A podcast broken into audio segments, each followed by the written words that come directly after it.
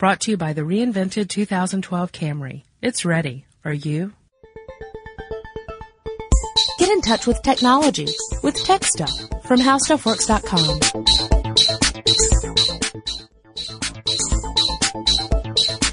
Hello again, everyone, and welcome to Tech Stuff. My name is Chris Pollette, and I'm an editor at HowStuffWorks.com. Sitting across from me, as always, is senior writer Jonathan Strickland. Everyone my age remembers where they were and what they were doing when they first heard about the contest.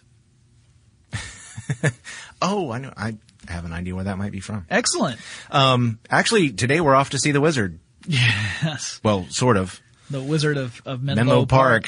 Yeah. So before we, before everyone gets excited, we are not doing an episode specifically about Thomas Alva Edison in this episode. We're going to be talking about him a lot, but this episode's really about the first of a three part series about the company General Electric or. GE. And why might we be mentioning uh, Mr. Thomas Alva Edison? Well, probably because he was one of four people that you could credit the the whole existence of GE. Uh, you know, without whom GE would not exist. That, Right. Yeah, that's true. The other three I would argue would be uh, Charles A. Coffin, Elihu Thomson, and Edwin Houston or Houston. I have no idea how he would have pronounced his name. Yeah. I've heard it both ways. So, uh, but but Edison of clearly is the the name that jumps out at people when you talk about General Electric, and it's no surprise. He was a, a famous inventor. Uh, an engineer, he was a great businessman. He was a very good showman, uh, and uh, and in his day, he was the equivalent to a rock star. Yep. You know, I mean, the newspapers wrote about him, and people would flock to see demonstrations, the same way you might go and try and get those second row seats to see. You know, ACDC? yeah, there we go. it's that's awesome. Uh, I'm sorry, I just had to throw that in there. No, it's I, I I was struggling to figure out a good band name to throw in, but ACDC works so well. Yeah, yeah. Well, the reason I wanted to uh, to start with uh, with Edison specifically, and Jonathan's right. The, these uh, these four gentlemen are crucial in understanding where GE comes from. But uh, you, you know, in in uh, biz, the business world, Yeah. uh, when two companies decide to merge, uh, they will often take the name that they think will be the most successful. And GE, uh, actually, the name itself derives mostly from Edison's company that he started, Edison General Electric. Right. And to, to know about Edison General Electric, we actually have to go a little further back because GE traces its history back to even before Edison General Electric Yes. existed. All right. So, uh, you've got in 1876. Okay. So Edison was born in 1847. Uh, so Edison goes in 1876 and moves to Menlo Park, New Jersey, which is now called Edison, New Jersey. Yes. No relation. There's no connection there. No reason. No, just no. It was it was weird. I don't know. No, no. Uh, it is of course named after Thomas Alva Edison.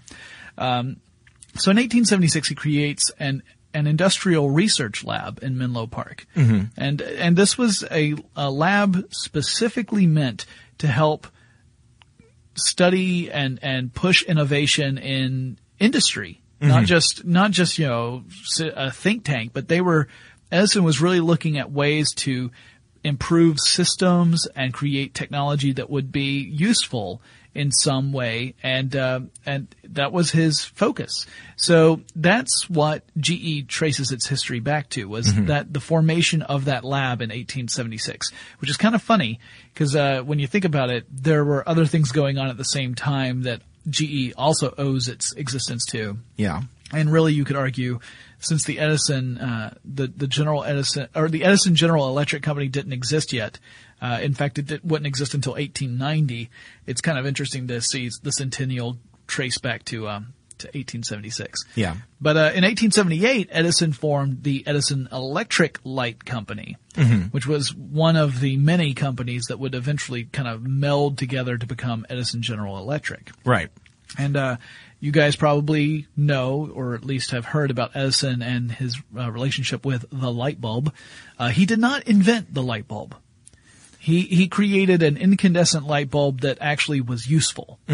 Uh, but there were other inventors who had come up with incandescent light bulbs before Edison. It's just that they were they would light for very brief amount of time and then they, they burn out. And so Edison was the one who actually managed to improve upon that. Uh, so we often credit him with creating the light bulb because he really created the first useful one. Right, and then of course, uh, one of the things that uh, we touched on a moment ago about him being a shrewd business person, um, he was good about once he had uh, set out to create this this new light bulb, this more effective light bulb. He also uh, got into the business of helping wire people's homes because, hey, I mean, let's let's look at it from this perspective. You've got a light bulb. But people's homes aren't wired for electricity, so Right. what's the point? Yes, you.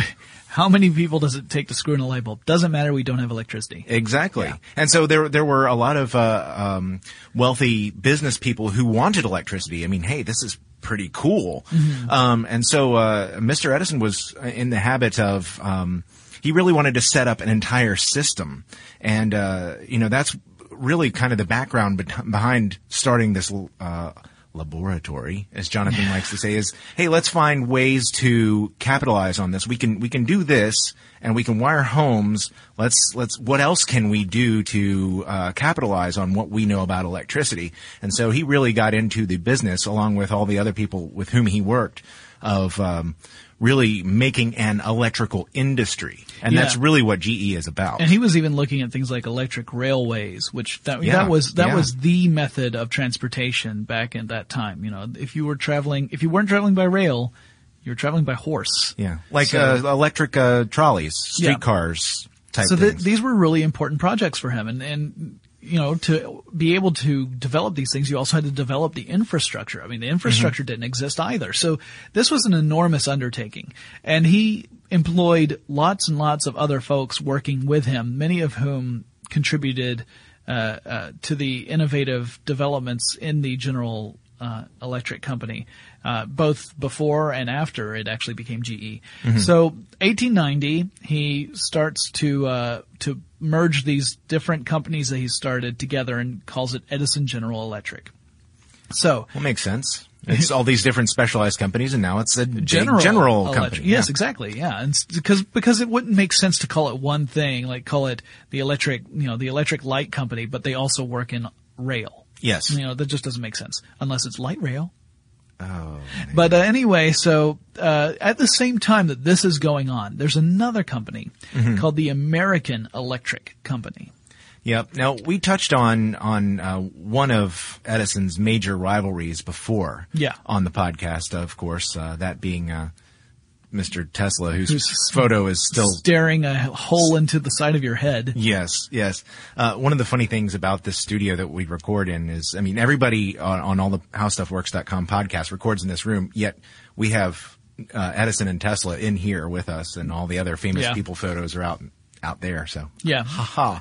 Uh, anyhow, we, we touched on his relationship. We also, um, uh, I don't recall if we mentioned uh, George Westinghouse in that podcast. He of he of course was uh, sort of instrumental in working with Tesla to bring around AC when when Edison wanted DC as the standard. But there were other people who were competing with Edison for the purposes of wiring homes and bringing electric lighting to homes. Yeah, and that and, was- businesses, I should say. And it, yeah, no, no. Uh, uh, The American Electric Company was one of those. Yes. And uh, they were they were out of New Britain, Connecticut, and uh, there was a group of investors there that was um, uh, in charge of financing the company, but the company was kind of struggling, and uh, the company had been founded. had been founded by two of those gentlemen I had mentioned earlier, Elihu Thomson and Edwin Houston, both of whom were um, engineers. Uh, and uh, uh, Thomson was an engineer and inventor, and Houston was an electric electrical engineer. And uh, they they had founded this company. The investors had put their money into it, but they were kind of stuck in this tiny little region. There were some other investors who thought that the company had potential to grow and blossom, but it needed to get out from under the thumb of those investors. And so they called in a fellow named Charles A. Coffin, who was a businessman. yes. He was not an engineer. He was a guy who had a shoe factory, um, and well, a very successful one, had become quite a wealthy man, and he was called in to actually buy out this company from under these investors, and it was renamed the Thomson Houston Electric Company. Mm-hmm. And it actually flourished. It did really well. In fact, so well that it, it was rivaling Edison's General Electric Company, especially in, in specific regions. In fact, Thomson Houston Electric, do you know one of the cities, one of the cities we're very, very close to right now was wired by Thomson Houston originally. Really? Yeah, that would be Atlanta, Georgia. what? Yes, indeed. Yeah, it turns out that Mr. Coffin was there for the undertaking. Yes, and we'll talk more about Coffin as well. So, But, uh, well, no, I was going to say, uh, you remember when we talked about the uh, Columbian Ex- Exposition? Yes. The, the Chicago World's Fair. Yes. Uh, Thomson Houston was one of the rivals to Edison for uh, lighting that exposition. So, Yes. And they, you know, there was a bitter, bitter rivalry between the two companies there for a while. but they kissed and made up because in 1892, so just two years after Edison General Electric was founded, in 1892, Edison General Electric and Thomson Houston Electric merged and they formed General Electric and the very first CEO of General Electric was Charles A. Coffin. Well, look at that. So Edison was considered a founder of General Electric, and Coffin, since he had shown a very acute sense of business acumen, Aw. Yes, it wasn't obtuse, it was acute. Uh, he Right. he ended up being uh, the the guy in charge, and he started to um, to really take take initiative. And in fact, he had a big test early, early, early on in the history of GE.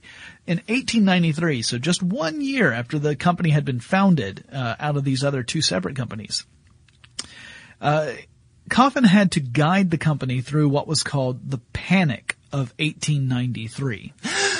Yeah, it was a it was an economic depression. Oh. So we're just getting weird sound effects through the rest of this podcast. Yeah, but we're doing our own Foley, so yeah, hey. it's, it's great. It's no work at all for our producer. Hi Annie, we have a new producer today. Uh, uh, she's stepping in. Uh, capably, I might add. So in 1893, you have this economic depression that actually was part of a uh, an economic bubble. In this case, in 1893, it was a railroad bubble.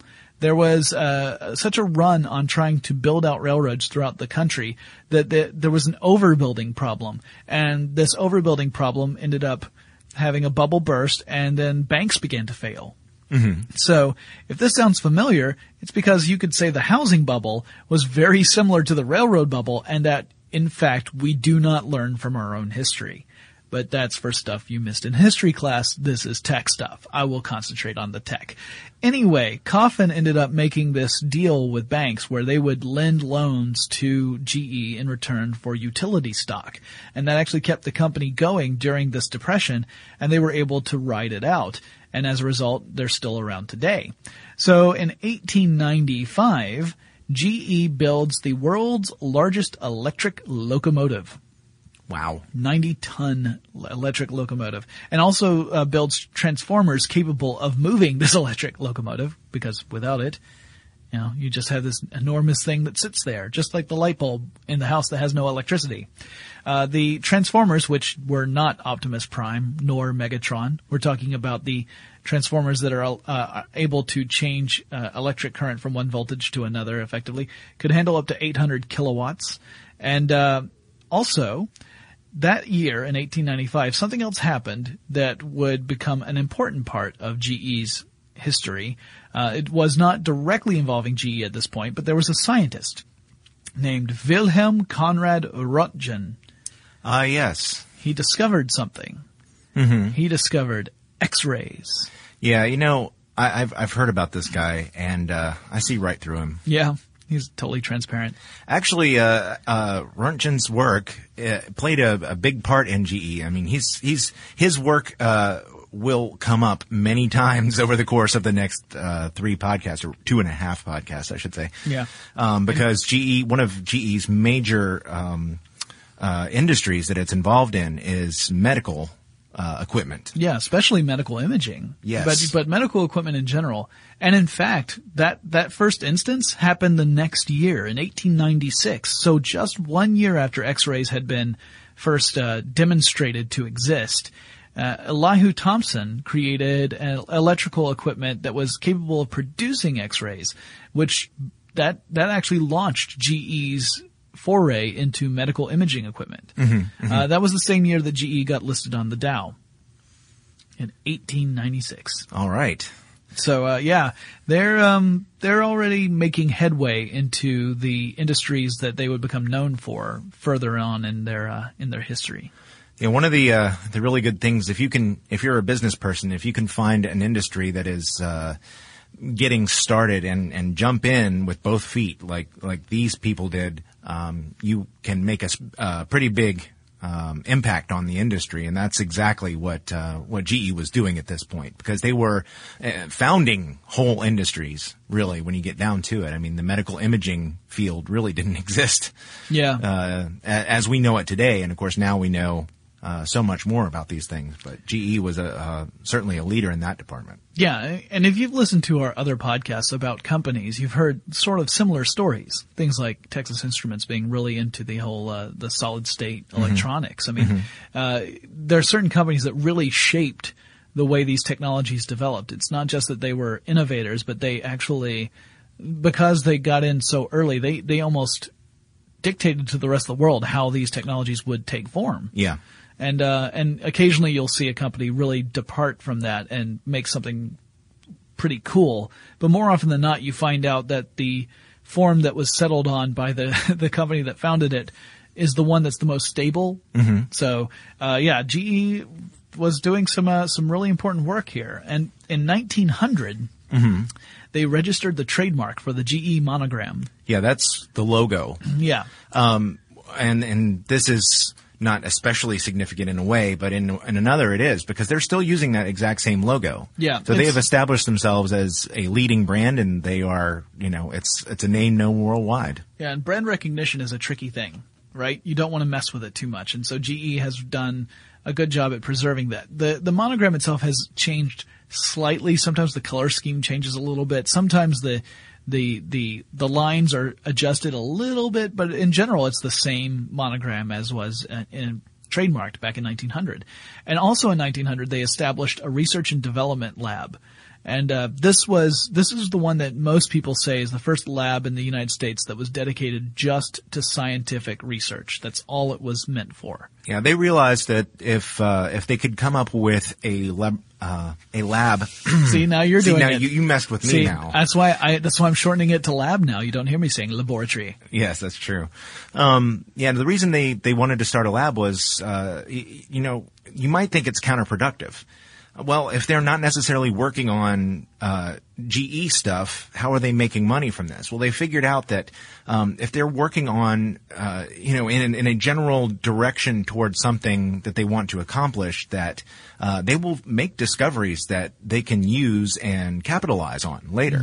Um, and uh, you know, that's actually pretty common in in the podcast that we've talked about. That other companies have followed GE's lead in this regard, and it has paid off for them. Yeah, I mean, look at look at Google and it's 20% time. Yeah. Now, you could also argue that a lot of the Google projects that came out of 20% time ultimately kind of didn't go anywhere, but the point is is that a lot of innovation that eventually finds its way into Google products and services comes out of that 20% time. It may not be its own individual thing, like you might not point at a specific product and say this is the result of 20% time from Google, but you might see a feature that's in another product and say actually that that grew out of this Right. other project that it wouldn't exist without it.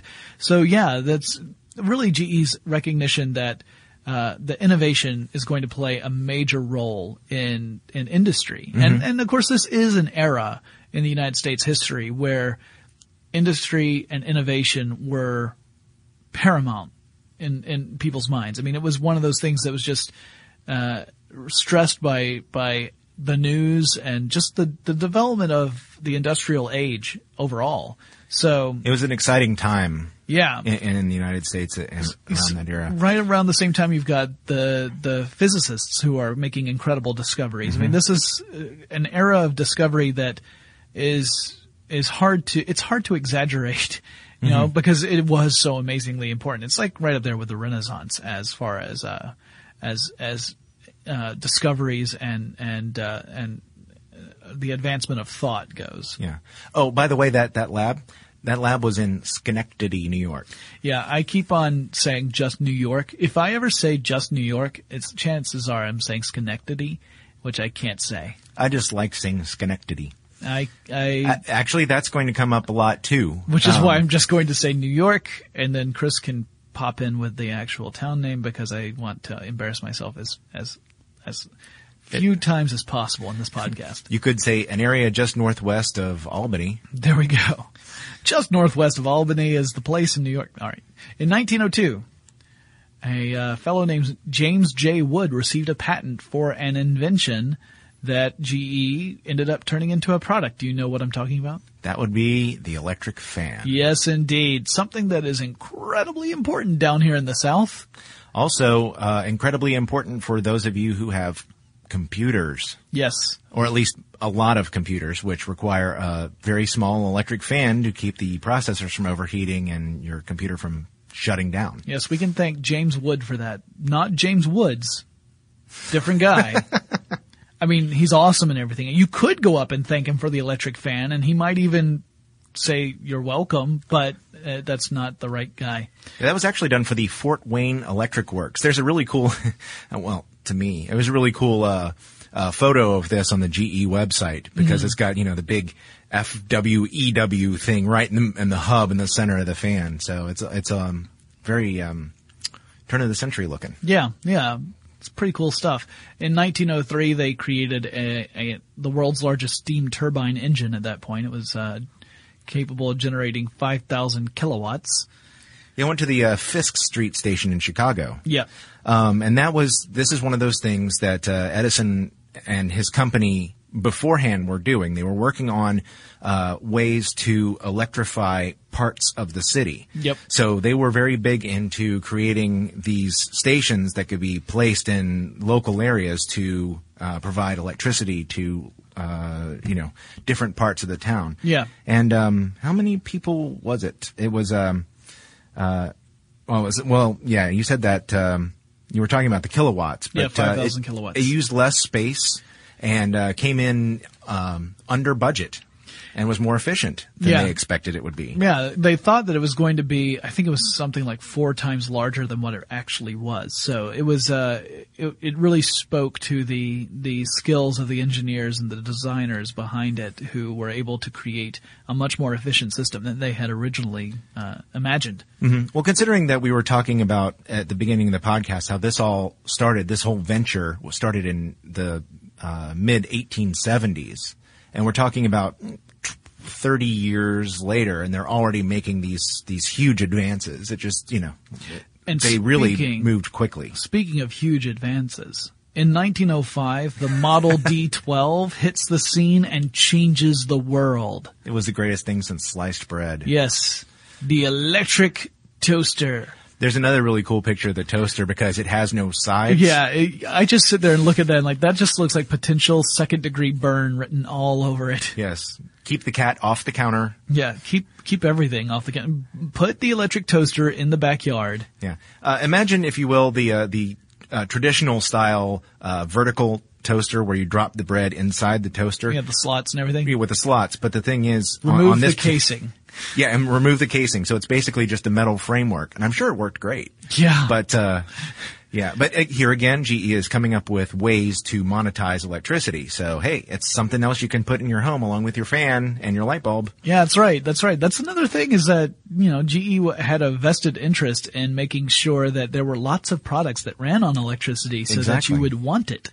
Uh, the, also in 1905, they established the Electric Bond and Share Company, which was designed to provide financing to smaller companies out there that would, uh, so in a way to try and help out other companies that could potentially Buy electricity from them. buy electricity from them or create things that they could then, uh, you know, these could be companies that, that the GE might acquire later, but, um, or, or things that made electrical equipment that made it necessary for people to buy more electricity from right, them. lots of different reasons. Uh, and then eventually this, this, um, division, this, uh, service actually would evolve into GE's commercial finance division. Uh, back in 1906 on Christmas Eve, there was a historic event. Yeah, uh, Ernst Frederick Werner Alexanderson. Ja, das ist richtig. uh, he was uh, an, an inventor who created a high frequency alternator, which was used in a radio broadcast, the world's first voice radio broadcast. So not a not radio communication that had been around for a little bit, Right. And uh, and some some tests had been done, but this was the first time there was a radio broadcast made on Christmas Eve. Um, so that's pretty interesting that it was a GE employee who created the uh, high frequency alternator that made that possible.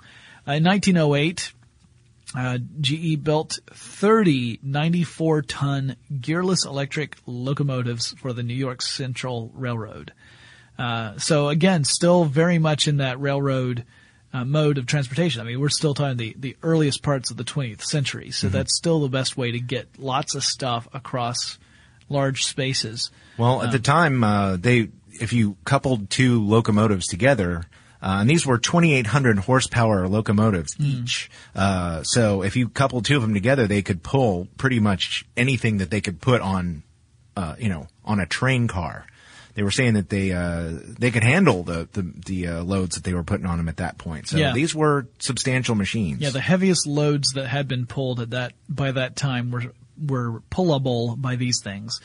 Uh, in 1909, the Research and Development Lab produced a, a ductile tungsten filament, which made incandescent bulbs much more efficient. It was a um, William D. Coolidge helped Yep. out with that. Yep, William D. Coolidge is the guy responsible.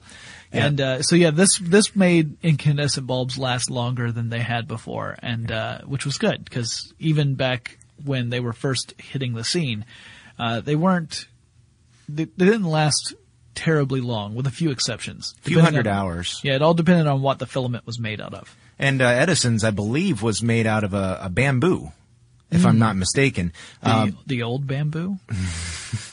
uh, well, and uh, the funny thing about this tungsten filament that uh, Mr. Coolidge came up with, it's still basically the one that incandescent bulbs use today use. Yeah. So um, it's it's proved long lasting. Yes, yes, and GE has also looked into alternatives to incandescent bulbs, which we will talk about uh, further in. But uh, in 1910, they developed uh, the company developed the first electric cooking range. Do you know what that was called? Yes. Well, it was a brand that's still used today for uh, appliances. Hot Point. Hot Point. Uh, 1912. So in 1912, a lot of stuff happens. First of all, Coffin steps down as the president of GE, uh, and E.W. Rice takes the the helm, and uh, GE starts to introduce improvements in vacuum tube design. So not inventing vacuum tubes, but improving upon them. Uh, also was uh, uh, they contributed to the creation of the very first electrically propelled navy vessel, the USS Jupiter.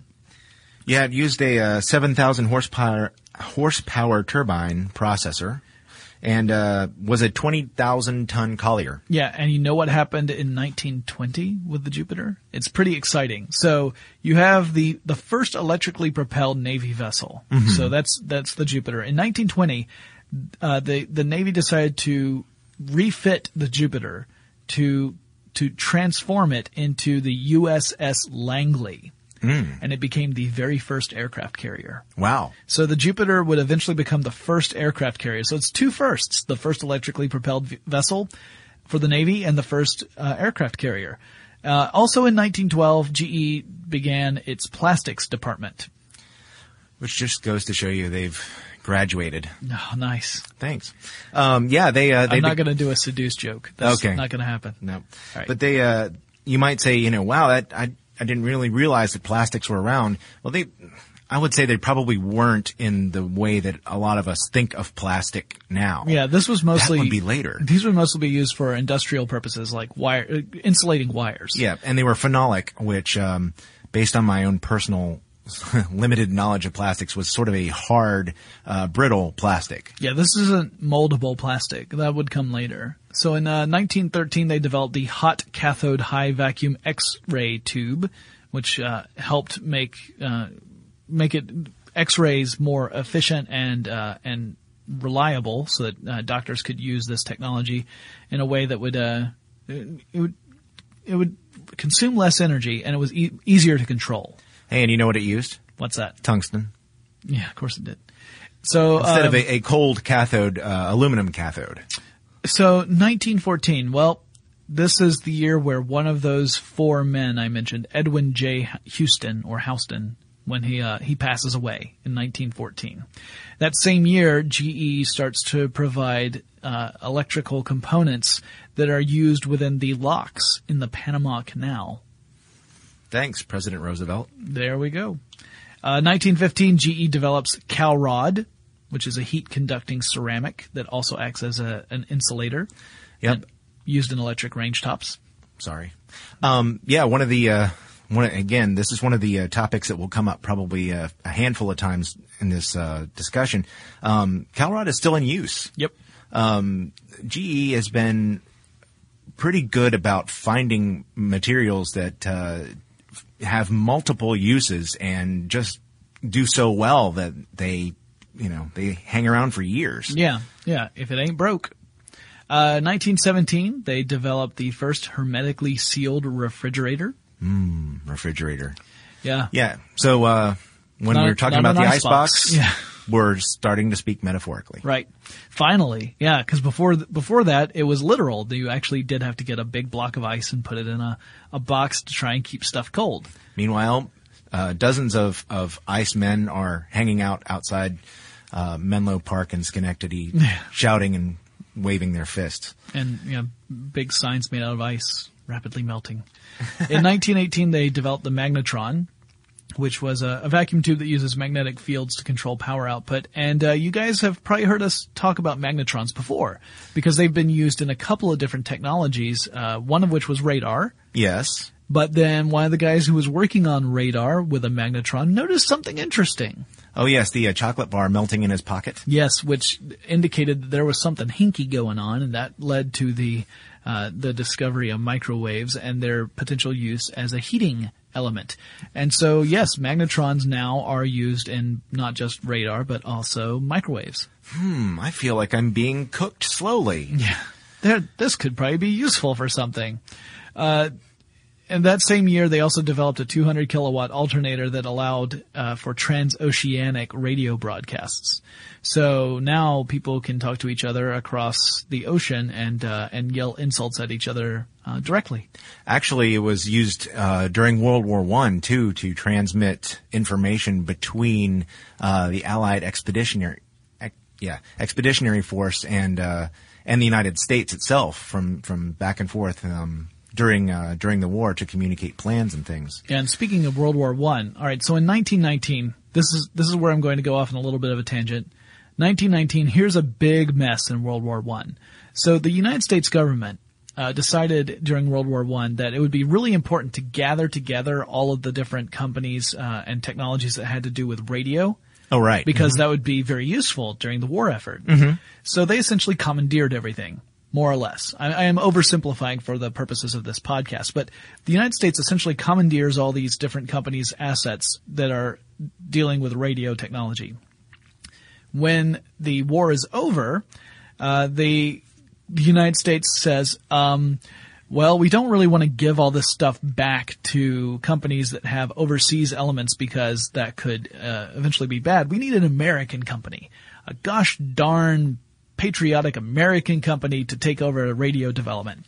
And so they go to several different companies, including GE, and say, form an American company uh, that's all about radio. So they form the Radio Corporation of America, or RCA. This is 1919, and GE is uh, the the uh, has controlling interest in RCA, but other companies do too, including Westinghouse and AT and T, Yep. as well as others. Uh, so it's kind of a complicated relationship here. But yes, so GE I saw has that on its Facebook page. yeah, it's, It's complicated. complicated. GE has controlling interest in RCA, and the very first CEO of RCA is a man named Owen D. Young. He will become important in a little bit. So, moving on in 1920, GE creates a portable X-ray machine. So now you can look at people on the go. Yeah, they uh, they put an X-ray tube and the transformer assembly uh, in. Basically, it was immersed in oil, um, which enabled this technology to work. But uh, the device only weighed 20 pounds, um, and it could be used also for uh, for dental X-rays, Yeah. which is important. Now, we still haven't reached the point where we have X-ray specs, but that's probably a good thing. Well, that didn't come along until the uh, invention of the comic book ad. Yeah. Yeah, right there with Charles Atlas. Exactly. Uh, yeah, no, we, you wouldn't want those. Uh, ionizing radiation staying close to you for a long amount of time turns out to be a bad thing. yeah, and then there are the people that you, you know, never mind. Um, so Well, yeah, like, wow, look at her skeletal structure. Uh, anyway, so 1921, a plane, uh, sets a, an altitude record of 40,800 feet. And the way it does it is it uses something called a supercharger, which was developed by General Electric. And, uh, Yeah. The guy, the guy, I, I love these stories. Yeah. A guy named Sanford Moss who, who, uh, realized at 16 years old that if you compress, uh, fuel, uh, or if you, if you burn fuel in compressed air environment, you could get more energy out of the, the, uh, the, out of the out of- reaction. yeah, exactly. The combustion creates more energy Yes. than it would without the compressed air. what he said, and uh, and he he you know was working for GE, and they turned that into a uh, well into a whole line of jet engines, Yeah. which would happen later. But yeah, So huge deal. in 1922, Coffin retires from the board. He had already retired as president. Now he, he had become a, a member of the board and now was retired. Uh, and Rice retires as the president. And that's when Owen D. Young, the former head of RCA, becomes the new chairman of the board. And a guy named Gerard Swope becomes the new president of GE. And Swope and, uh, and Young together began to really focus on creating, uh, gadgets for the home, Yeah, appliances for the home. They really started to push GE to make more of those and, and, uh, not, not to abandon its industrial, uh, uh, its, its industrial efforts as well. It was still making stuff for industry and for companies, Oh, yes. factories, that kind of stuff. But that they wanted to have a whole line of appliances. And, um, that's also when, uh, uh, oh, and, and Swope, by the way, another thing that's interesting about him, Gerard Swope, the president at that point, he was known for really working to improve labor conditions. He was, he was really on the side of employees more often than not. And so he worked to make sure that the, uh, the, the labor conditions within GE were, were the best they could be. He also worked with labor relations and was very much on their side for, um, uh, negotiations. So Swope was kind of a, uh, kind of a popular president, really, of GE. Yeah. While he was there, and um, uh, they also in 1922 created a radio station in New York. What town was that? that would be in Schenectady. There you go, and it was WGY. Yeah, uh, this might not sound very exciting, but it was one of the very first uh, to begin regular broadcasting. Yeah. uh, using a, and this is funny in today's in, in today's thinking, a fifteen hundred watt transmitter. Yeah. Which probably would get you uh, a few miles away. Yeah. Here's your traffic report. We got Charles up in the tree outside the office. Charles, what's what's going on out there? There's a horse. All right, and moving on to your requests. So, uh, It would get better. Yes. yes. Eventually you'd have the zoo crew in there. So in 1925. But you'd have to uh, have a zoo. Yeah, a race car driver named Peter DePaolo wins the Indianapolis 500 driving a car that also happens to have a GE uh, supercharger in it. So Thanks, Mr. Moss. another little jet engine right there in the car. Well, no, but it it did the same had the same effect on Yes. that Duesenberg that he was driving. Yes, it did. Um, Uh, Well, same effect in that it went really fast. It didn't reach Yes. 40,000 feet. I hope. So in 1926, uh, I, I never mind. 1926, Charles Coffin passes away. So uh, he's, he, you know, his passing was another uh, end of an era. Uh, at that same time, RCA, the Radio Corporation of America, acquired several other networks and formed something called the National Broadcasting Company, or NBC. Hmm. I feel like I've heard of that. Do do do. Okay, actually, I told you before we started that I had a bit of color to add to the RCA discussion. Yeah. Um, found out, and and apparently this is a myth, but it, but the the musical nature of that is true. The notes that you just sang, Yes. which are uh, recognizable to those of us in the United States as uh, the the tones that NBC uses on its broadcasts. Yes. happen to work out to GEC. Oh, clever. Now, apparently, uh, the the myth is that uh, that that's for General Electric Corporation. Um, from what I understand, that is just a myth. Yeah. But if they, they are in the right uh, position. So if you play GE, go, go out to your piano if you've got one, play GEC and you will, I want to believe that. just as much as I want to believe HAL is HAL because it's three letters off from IBM. IBM. So I think uh, that's probably more likely. more true. it's more true than this less true thing. Yes. So in it's more true than this less true thing. in, in 1927, GE's uh, WGY starts sending out the first TV signals to be picked up by a home television, and it's in a little town in New York. It's called Schenectady. That's right. So in 1929, GE installs this. This excites me because I'm such a theater geek, right? In 1929, GE installs electronic theater lighting controls at the Chicago Civic Opera.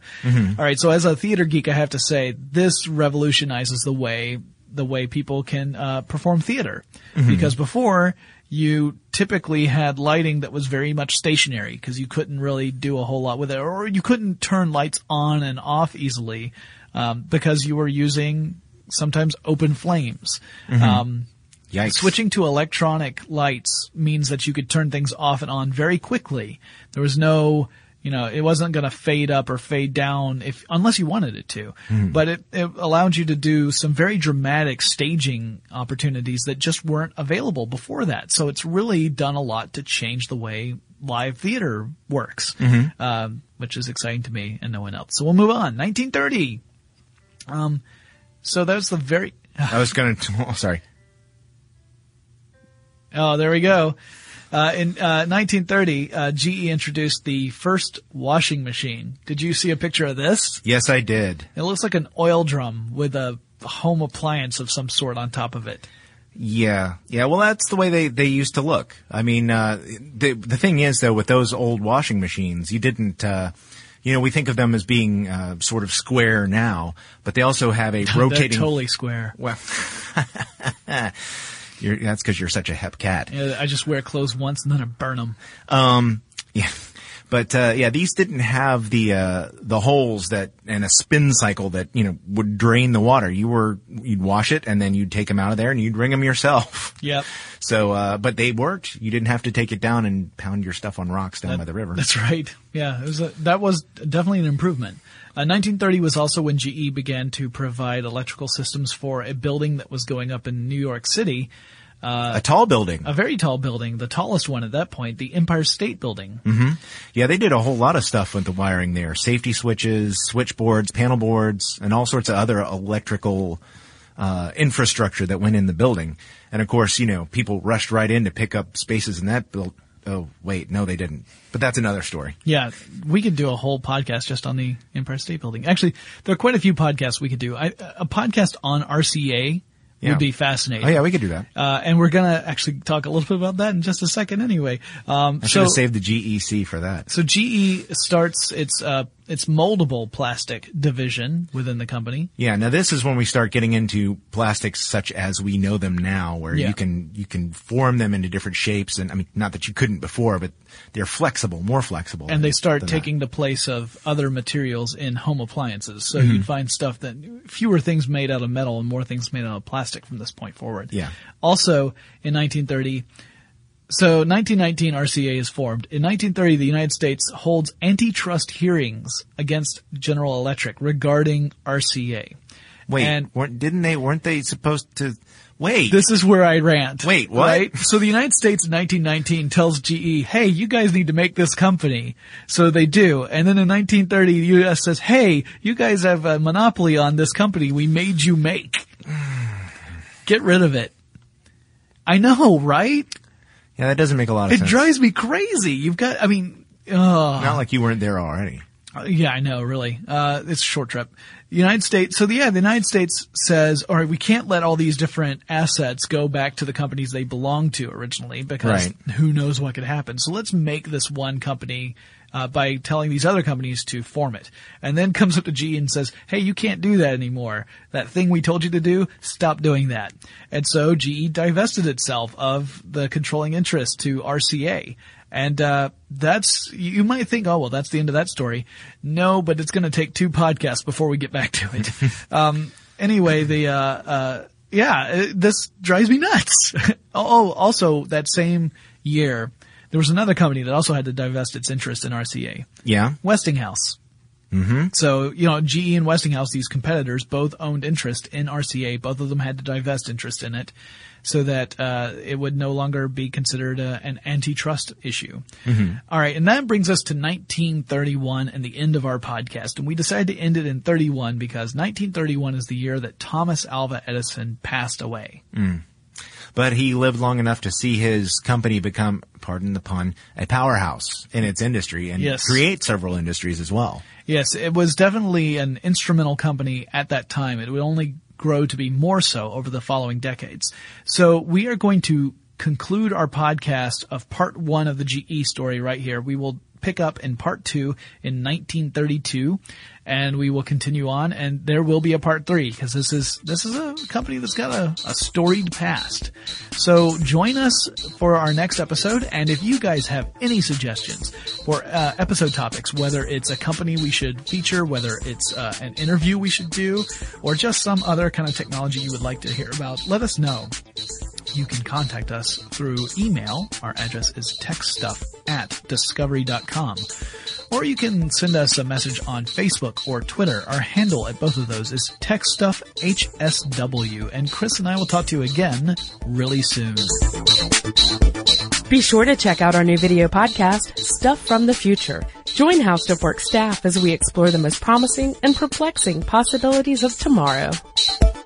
The HowStuffWorks iPhone app has arrived. Download it today on iTunes.